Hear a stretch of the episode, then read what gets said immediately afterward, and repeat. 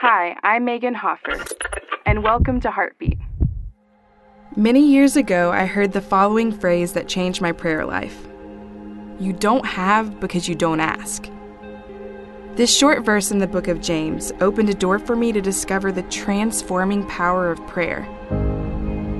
There was a lot of stress in my life at the time, and as a frustrated and worn out young Christian, I realized one day that living in my own strength was useless. I needed to give my problems to God. In other words, I needed to pray more.